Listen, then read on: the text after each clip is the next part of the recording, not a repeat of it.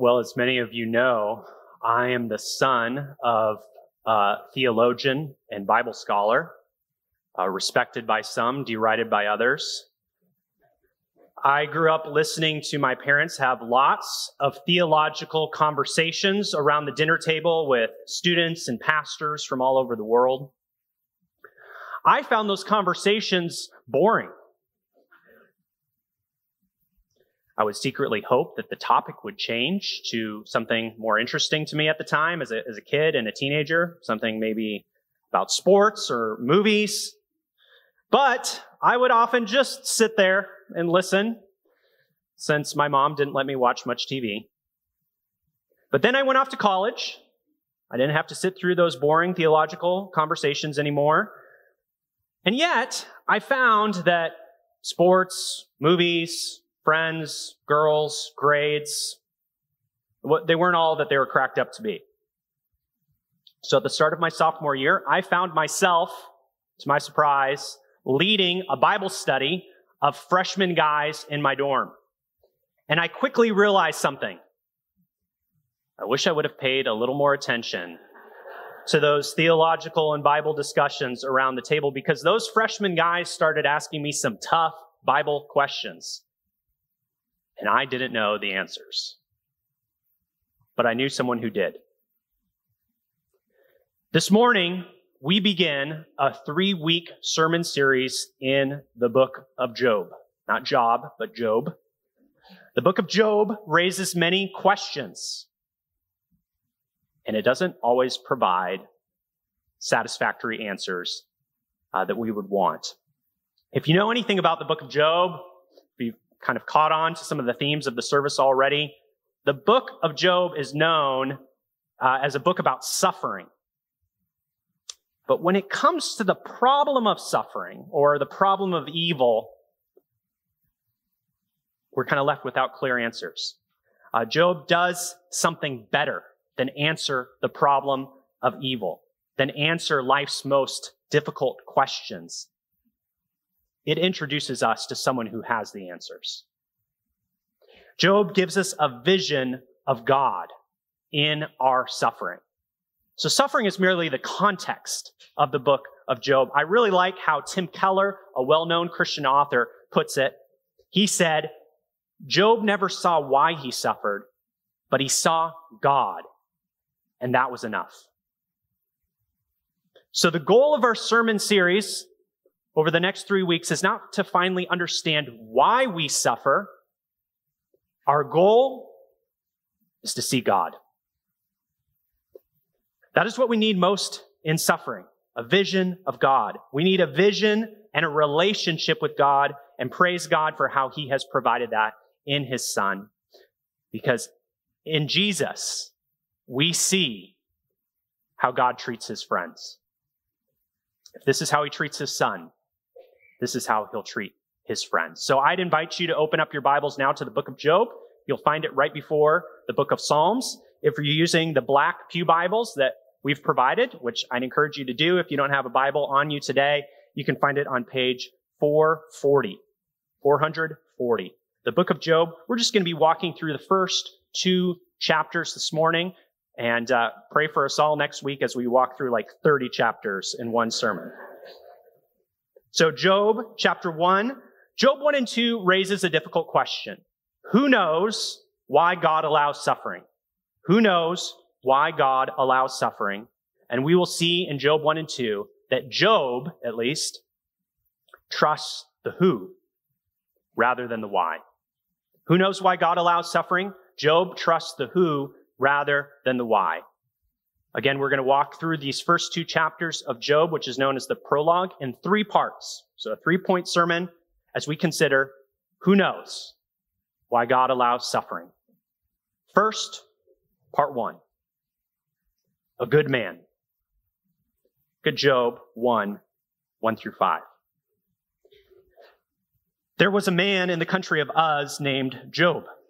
He was a man of complete integrity who feared God and turned away from evil. He had seven sons and three daughters. His estate included 7,000 sheep and goats, 3,000 camels, 500 yoke of oxen, 500 female donkeys, and a very large number of servants. Job was the greatest man among all the peoples of the East. His sons used to take turns having banquets at their homes. They would send an invitation to their three sisters to eat and drink with them. And whenever a round of banqueting was over, Job would send for his children and purify them, rising early in the morning to offer burnt offerings for all of them. For Job thought, perhaps my children have sinned, having cursed God in their hearts. This was Job's regular practice. Well, a good man is hard to find, but here in the land of Uz, we find Job. We don't know a lot about Job or the land of Uz. We know Uz is outside of Israel, but we don't really know um, when this book was written. We don't know uh, who wrote the book. There's a ton we don't know. But what is most important in these opening verses is Job's character. Uh, did you see that he's a man of complete integrity? That's the first thing that the author wants to highlight. Job's character. He's not a hypocrite. What you see is what you get with Job. He fears God. What does that mean? Well, Job is a wise man, according to Proverbs. To the beginning of wisdom is the fear of God. He's turning away from evil, so he's living a life of repentance, of reverence towards God, his judge. He's worshiping God, his creator. And we're going to see in the following verses and the following weeks what it looks like for Job to fear God. But for now, we need to establish in our minds this is who Job is. This is who he is on the inside. He, ha- he doesn't do good things in order to be who he is, but he does good things because this is who Job is. So Job's fear of God leads him in verses four and five, or particularly verse five, to be conscientious for the souls of his children. Uh, just like godly parents will regularly pray for the salvation of their kids, we have Job offering burnt offerings for all his kids, uh, 10 animals slaughtered after each party, a sacrifice, a reminder of the holiness of God, and that we're all guilty before Him, even for sin in our hearts. It's not just bad things that we do, but things that are wrong inside. Uh, we don't know where Job like learned of the sacrificial system or what he, why he thinks he can intercede for his kids in this way, but this is what he does. By the way, scholars do estimate that Job probably lived around the time of Abraham. So we're talking like 20th century BC. Uh, that might be helpful as we to know as we walk through the verses later on. But Job's not only a good man, Job's a great man. Look at verses two through four, or particularly verses two and three. We learn that Job is a great man. He's like Adam in Eden before the curse. He's prosperous. He's hashtag blessed. He's living the good life. He's like an ancient Elon Musk or uh, Jeff Bezos in some ways. He's, uh, he's rolling in it. He's got 10 kids, which is a great biblical number, seven sons, three daughters. Again, great numbers. This is like, he has got the perfect family. Uh, he's prosperous. He's got it made. Uh, he can even take a show on the road with all these camels if he wants. You know, as we just consider briefly this, this portrait of Job in just these short verses, uh, I think it's it's it's interesting to think about ourselves. Um, most of us want to be good, like we want to be good people, but we daydream and we fantasize about being great. How often do you fantasize about being rich? If only I had just a little more money, I could afford this or that. How often do you daydream about having that perfect, happy family? You know, there are a lot of self-help books and, uh, and shows and things that we can read and things that we can do so that we can become happier, richer, more successful. We want to know that stuff. We're like, what's the, what's the secret? I wonder what Job's secret was. How do you get so successful? But then what we see in verses one and verses, verse five about Job, we kind of yawn. Oh yeah, that's, that's good. He's, he's a godly guy. Good for him. You know, think about what sermon series or what you would be more interested in hearing about. How to be happy and rich or how to fear God. Which one would you prefer? You know, much of the time, I think we're more interested, if we're honest, in pleasure, comfort, ease, personal happiness than we are about having a right relationship with God. Would I rather be known as a dynamic leader, a gifted preacher, or as a godly man? Much too often, I think I'd rather have the gifts than the character. I think, you know, I could, I can work on the character. That's on the inside. I can work hard, be religious, do that. And let's be honest, when it comes to like preachers and leaders, most of us are looking, most churches are looking for the gifted man rather than the godly man. Women, what do you truly value in yourself and in other women? What is on the outside? Beauty, style, personality, success, being connected to the right people, having the perfect family? Or do you value what's on the inside? What's in the heart? First Peter, the chapter just right before where Ben read earlier, says what is great worth in God's sight is the quality of a gentle and quiet spirit. In other words, godly character. So, just as we see this portrait of Job, I think as a church, we should be challenged to pray as a church that, like Job, the most important thing about us would be that we fear God and turn away from evil. If you are more taken with the gifts than with the godly character, ask God to humble you. Confess your worldliness to God. Confess your worldliness to maybe another church member. And let's creatively conspire how to encourage one another, not just for the giftedness that we see. It's a, a fine thing to do, to encourage people for the gifts that God has given them, but encourage godly and humble character, a fear of God, a love of God, and turning away from evil. Because it's our character that reveals what God is like. And we're about to see that in a hurry in Job's life. The gifts come and go. The family can come and go. But fear of God and repentance, that's what where we really see God in action. So God, Job is a good man. Yes, he's great due to his prosperity, but really what defines Job is his fear of God and his turning away from evil. So here's the opening scene, verses one through five. And now we have the camera fade and pan out and we enter heaven's courtroom to consider, for one, a terrible adversary. So that brings us to point two. Part two in our story, a terrible adversary. Look at verse six. One day, the sons of God came to present themselves before the Lord, and Satan also came with them. The Lord asked Satan, Where have you come from? From roaming around the, through the earth, Satan answered him, and walking around on it. Then the Lord said to Satan, Have you considered my servant Job? No one else on earth is like him, a man of perfect integrity who fears God and turns away from evil. Notice that the Lord doesn't even mention Job's gifts. Satan answered the Lord, Does Job fear God for nothing? Haven't you placed a hedge around him, his household, and everything he owns? You have blessed the work of his hands, and his possessions have increased in the land. But stretch out your hand and strike everything he owns, and he will surely curse you to your face. Very well, the Lord told Satan. Everything he owns is in your power. However, do not lay a hand on Job himself. So Satan left the Lord's presence. Well, the entire book of Job turns on that question that Satan asks the Lord in verse 9.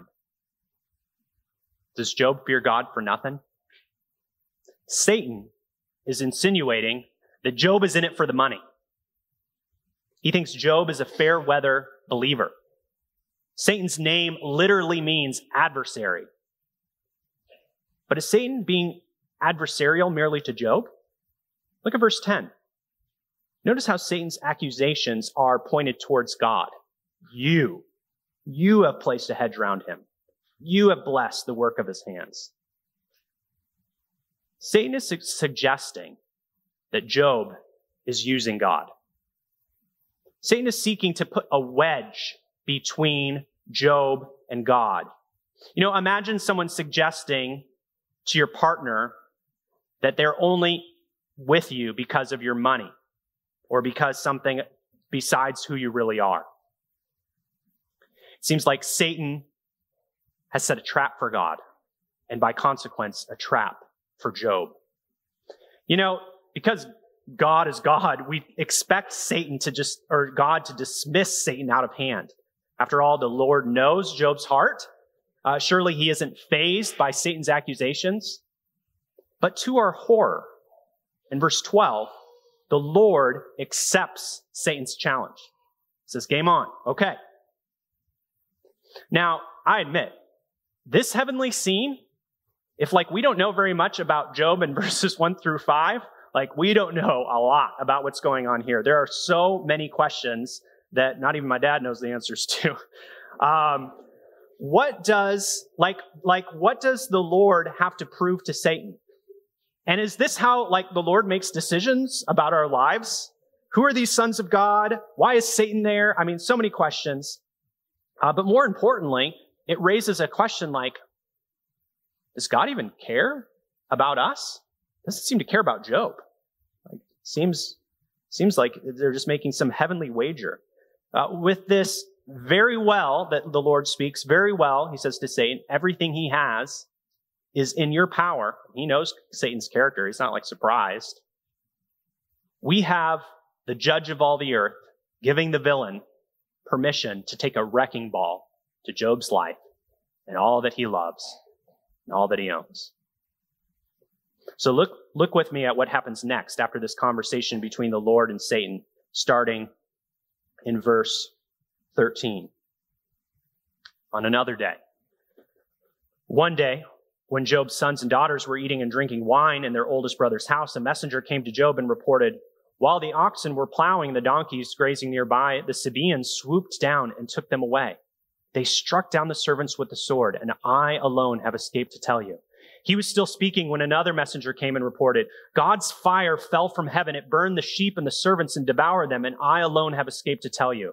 The messenger was still speaking when yet another came and reported, The Chaldeans formed three bands, made a raid on the camels, and took them away. They struck down the servants with the sword, and I alone have escaped to tell you. He was still speaking when another messenger came and reported, Your sons and daughters were eating and drinking wine in their oldest brother's house. Suddenly, a powerful wind swept in from the desert and struck the four corners of the house. It collapsed on the young people so that they had died, and I alone have escaped to tell you. It's like something out of a horrible movie. But truth is often stranger than fiction. You know, just ask families in Ukraine who, with one airstrike, lose everything in a moment or people nearby or closer by in Florida who, after Hurricane Ian, lost everything. Here is the result of God's words to Satan. Very well. Everything he owns is in your power. Job goes bankrupt and he loses all 10 of his children in a single day. Job has gone from riches to rags. It's no retirement, no pension, no PERS. He'll be destitute for the rest of his life. Job was in the prime of his life in verses 1 through 5, but here by verse 19, he's broke, bereft, and busted. Who's responsible? Who is to blame for Job's calamity? You know, earlier I asked, does God even care about us? Does God care about Job?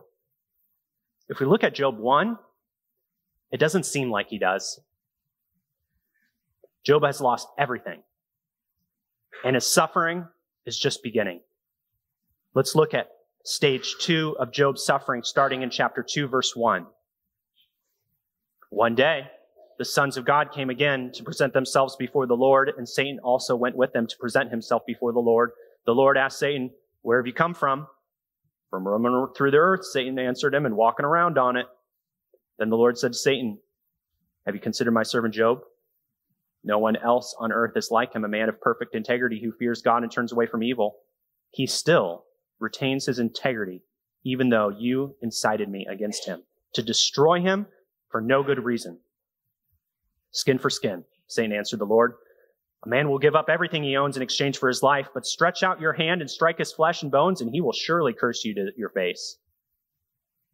Very well. The Lord told Satan, He is in your power. Only spare his life. So Satan left the Lord's presence and infected Job with terrible boils from the soles of his feet to the top of his head.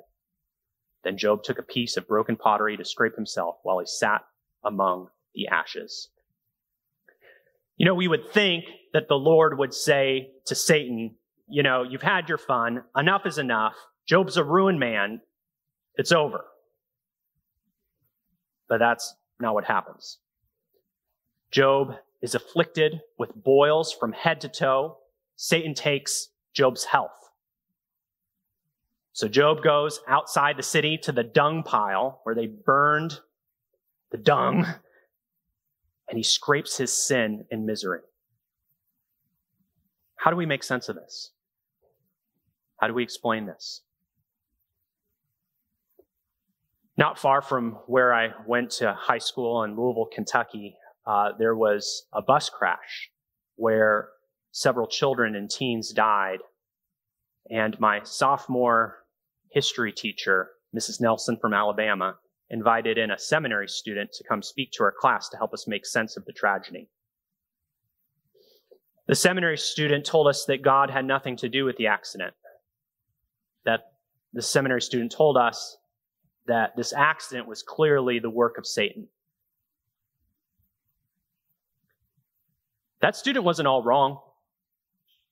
In some way, the work of the adversary is behind all sin, death, suffering, wickedness. I mean, it sure doesn't, you understand where that student's coming from. It sure doesn't make sense that calamity and evil could come from the hands of a loving God. If God is all powerful and all loving, how could God have been involved in that bus accident in any way? It's so much tidier to lay the evil at the feet of the bad guy. But we have a problem. You heard the text. God is the one who gave Satan permission to ruin Job's life. God lets the bad guy have his way. The only thing that God kind of tells Satan is don't kill him, which honestly, Job wanted to die. He would have loved that. So who's Job's adversary really? God or Satan? Job didn't do anything to deserve this. We read the opening lines. And yet, because of some heavenly wager, Job is left literally in boils and ashes. Doesn't seem right. So, how do we make sense of evil and suffering in our world? You know, maybe you're someone here this morning and you're thinking, this sounds totally made up. And I'm sympathetic to that perspective. These heavenly scenes that I read in chapter one and chapter two, they're literally out of this world. It would make sense for a belief system, kind of like in mythology, to invent a bad guy to make sense of the evil and wickedness in the world. This is what good stories do. But if this is just a made up story, why is God left on the hook for ultimate responsibility? Isn't that what we saw in the text? Who's the real adversary here? In an ironic kind of way, these exchanges between God and Satan should give us hope. Satan has real power. He is evil. He uses his power to destroy and to kill. But Satan can't do jack squat apart from God's permission, apart from God's sovereign will. God is still the judge, and Satan somehow has this mysterious ministry of evil that falls under the mysterious wisdom of our God. Martin Luther said, Satan is God's Satan. He's on a short leash. He has this ministry of evil, but God is in control. And Satan can only do what God allows him to do. Come down to our experience, though, and it just seems random. It seems like no good reason. But maybe the judge of all the earth does have a reason. Maybe he has a reason, as he tells us in his word, for, for everything, for every stub toe, for every traffic jam, for every bus accident, and for every death. The world is not spinning out of control with Satan on the loose. Satan is on a short leash and God is on his throne.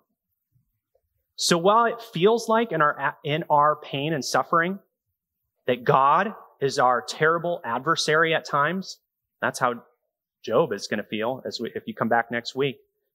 Seems like things are spiraling out of control, but God is playing Satan for a greater purpose than we could ever imagine.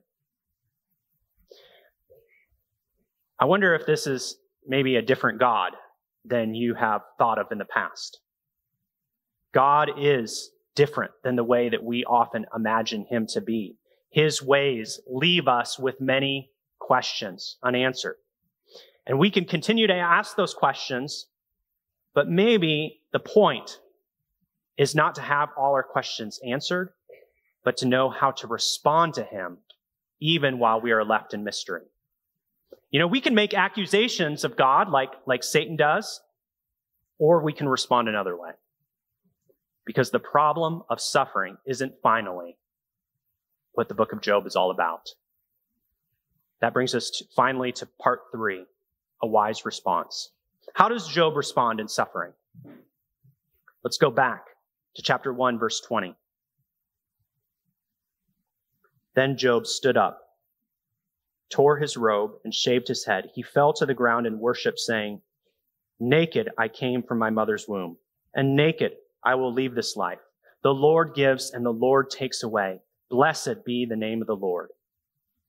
Throughout all this, Job did not sin or blame God for anything. Again, this is Job's first recorded response after losing everything back up in chapter 1 his possessions, his servants, his children. What does Job do? He worships. Job doesn't blame Satan. He doesn't blame himself. And look again at verse 22. Throughout all this, Job did not sin or blame God for anything. He holds God responsible, but God is not blamed. Instead of finding fault with God, Job worships. You know, Satan, as we remember from the question in chapter 1, verse 9, accused Job of being a faker. Now God's servant has vindicated his master. Job passes the first test and God is glorified. So let's look now at how Job does when Satan infects Job's body with these terrible sores from head to foot.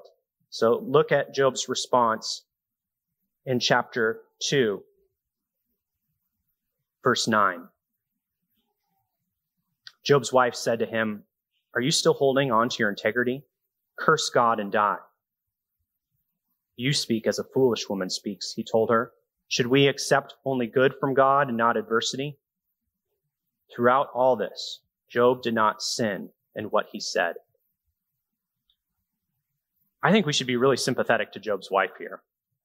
Job's wife has had enough. Remember, she is suffering too. She has also lost all her children. And Job in the next chapter, in chapter three, we'll see that he'll not only wish that he was dead, but that he had never existed, that he had been, or that he had been stillborn. But what still characterizes Job remarkably is his complete integrity. He continues to fear God and live wisely in God's world, even when God blows up his world. Now, Job's wife obviously isn't very comforting here, and we, we understand that. But at least we're going to see here, Job's got some friends on the way. So some friends are, are traveling. They got some plans to come together to try to comfort Job. Look at chapter 2, verse 11. We need to introduce Job's three friends. Now, when Job's three friends, Eliphaz, the Temanite, Bildad, the Shuhite, Zophar, the Naamathite, heard about all this adversity that had happened to him, each of them came from his home They met together to go and sympathize with him and comfort him. When they looked from a distance, they could barely recognize him. They wept aloud, and each man tore his robe and threw dust into the air and on his head. Then they sat on the ground with him seven days and nights, but no one spoke a word to him because they saw that his suffering was very intense. Now, it's kind of hard actually to know what to make of Job's three friends here. On one hand, we don't want people like lecturing us when we're in the midst of suffering. So we're like, oh, good job. They, they sat with him. They mourned with him. They're present with him. Um, and maybe Job appreciates that after all he's been through. On the other hand, like seven days is a long time just to be silent when your when your friend is really suffering. And we'll see, God willing, next week that these these friends, as soon as they open their mouth, uh, not a comfort at all, and they make Job's suffering actually way worse. So Job isn't getting much help in his hour of need. His wife isn't helping. His, his friends may have helped a little bit here, but then they're going to make his life miserable. And all this makes, sets the backdrop again for Job's response. When Job is tested, he doesn't break. I'm old enough to remember when uh, music CDs came out and the rumor was that as opposed to cassette tapes, they were way more durable and they wouldn't even break. Um, so I remember testing that on my, first, uh, it was probably my dad's CDs. Um, and it broke rather easily. Did not live up to the hype. I wonder, are we CDs under pressure? When God exerts some pressure, some heat in your life, who are you? More importantly, who is your God? You know, Job wasn't a good man because he had great faith. Job was a good man because he had a great God. Did he understand why God would allow this suffering? No. Did he like what God had done to him? Of course not. But Job seems to understand, at least here, that God wouldn't be God if everything he did always made sense to us. Here at the end of these opening chapters, we're left with many questions and hardly any answers. Welcome to a world where our Creator and Judge calls us to live by faith and not by sight. Wisdom is not knowing the answers to why God does what he does and allows what he does. The beginning of wisdom in this cursed world is the fear of the Lord. It is revering his name and trusting him, come what may. This is not a book about suffering. This is a book about the vindication and the glory of God.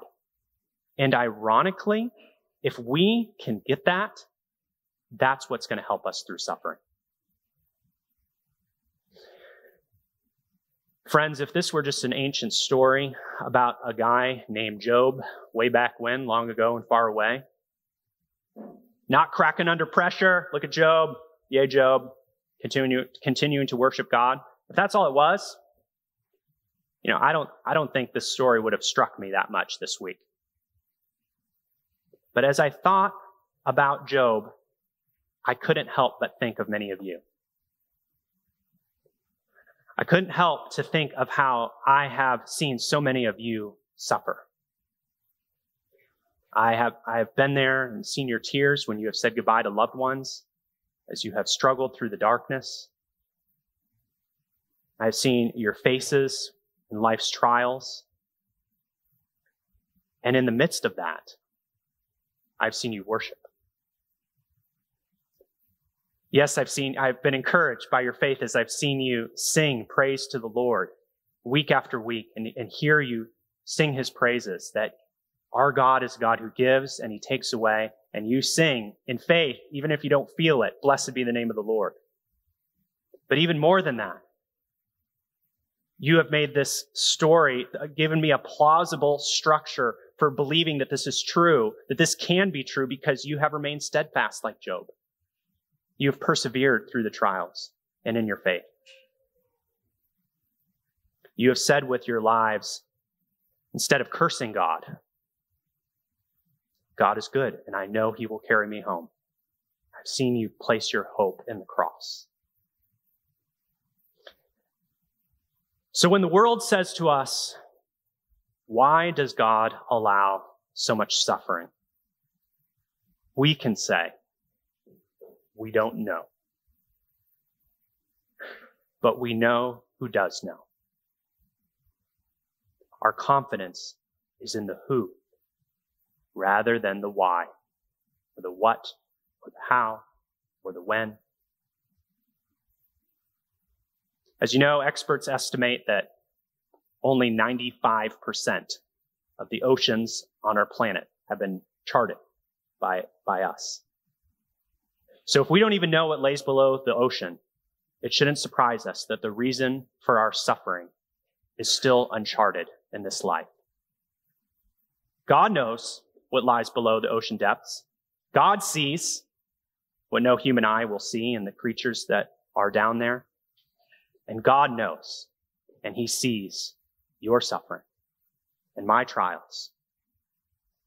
And he has purposes for those trials that are greater than we will ever know on this side. Somehow Job knew this. He had no Bible.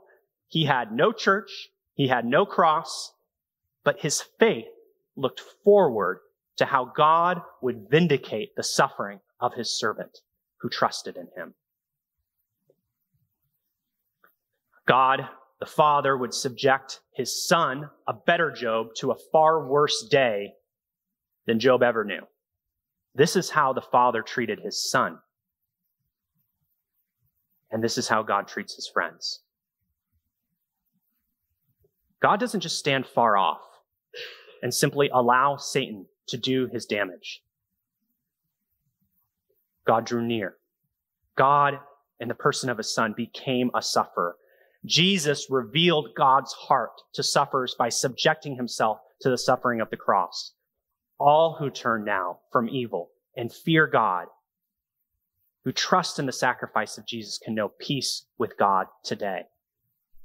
They can know the hope of forgiveness of sins, the hope of eternal life. So, if you don't know this God,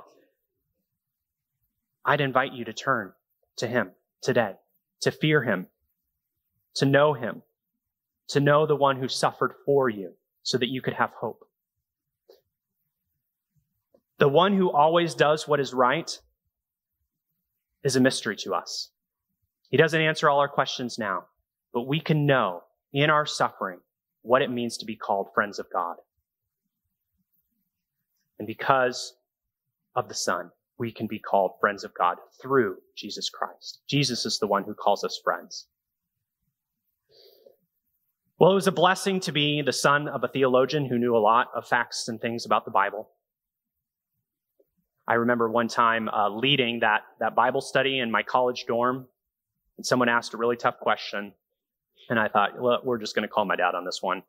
Um, so we put him on speakerphone and asked him the question. We can't do that today with God. We can't FaceTime him or put him on speakerphone now. But he has given us what we need to walk by faith. He has given us himself.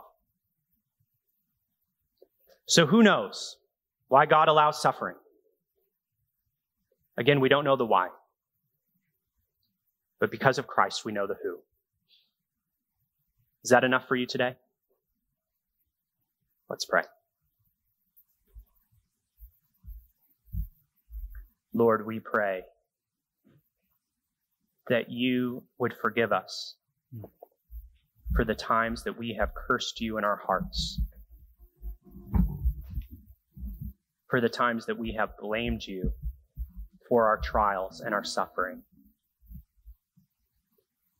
Lord, you know that why we often fall into that sin is because we recognize that you are sovereign that everything that we have comes from your hand, the good and the bad. But Lord, instead of standing as judge over you, help us instead to trust your unseen purposes in our lives. Lord, we only see the ugly side of the tapestry that you're weaving. But Lord, help us to trust that you know what you're doing and that you will one day return and make all things new. So, Lord, help us to trust in your mysterious way. And that behind your frowning providence, you hide your smiling face. Lord, in our suffering, help us to remember the suffering of our brother, our sovereign, our King, mm. our Savior, Jesus, Lord. And we ask all these things in Jesus' name. Amen.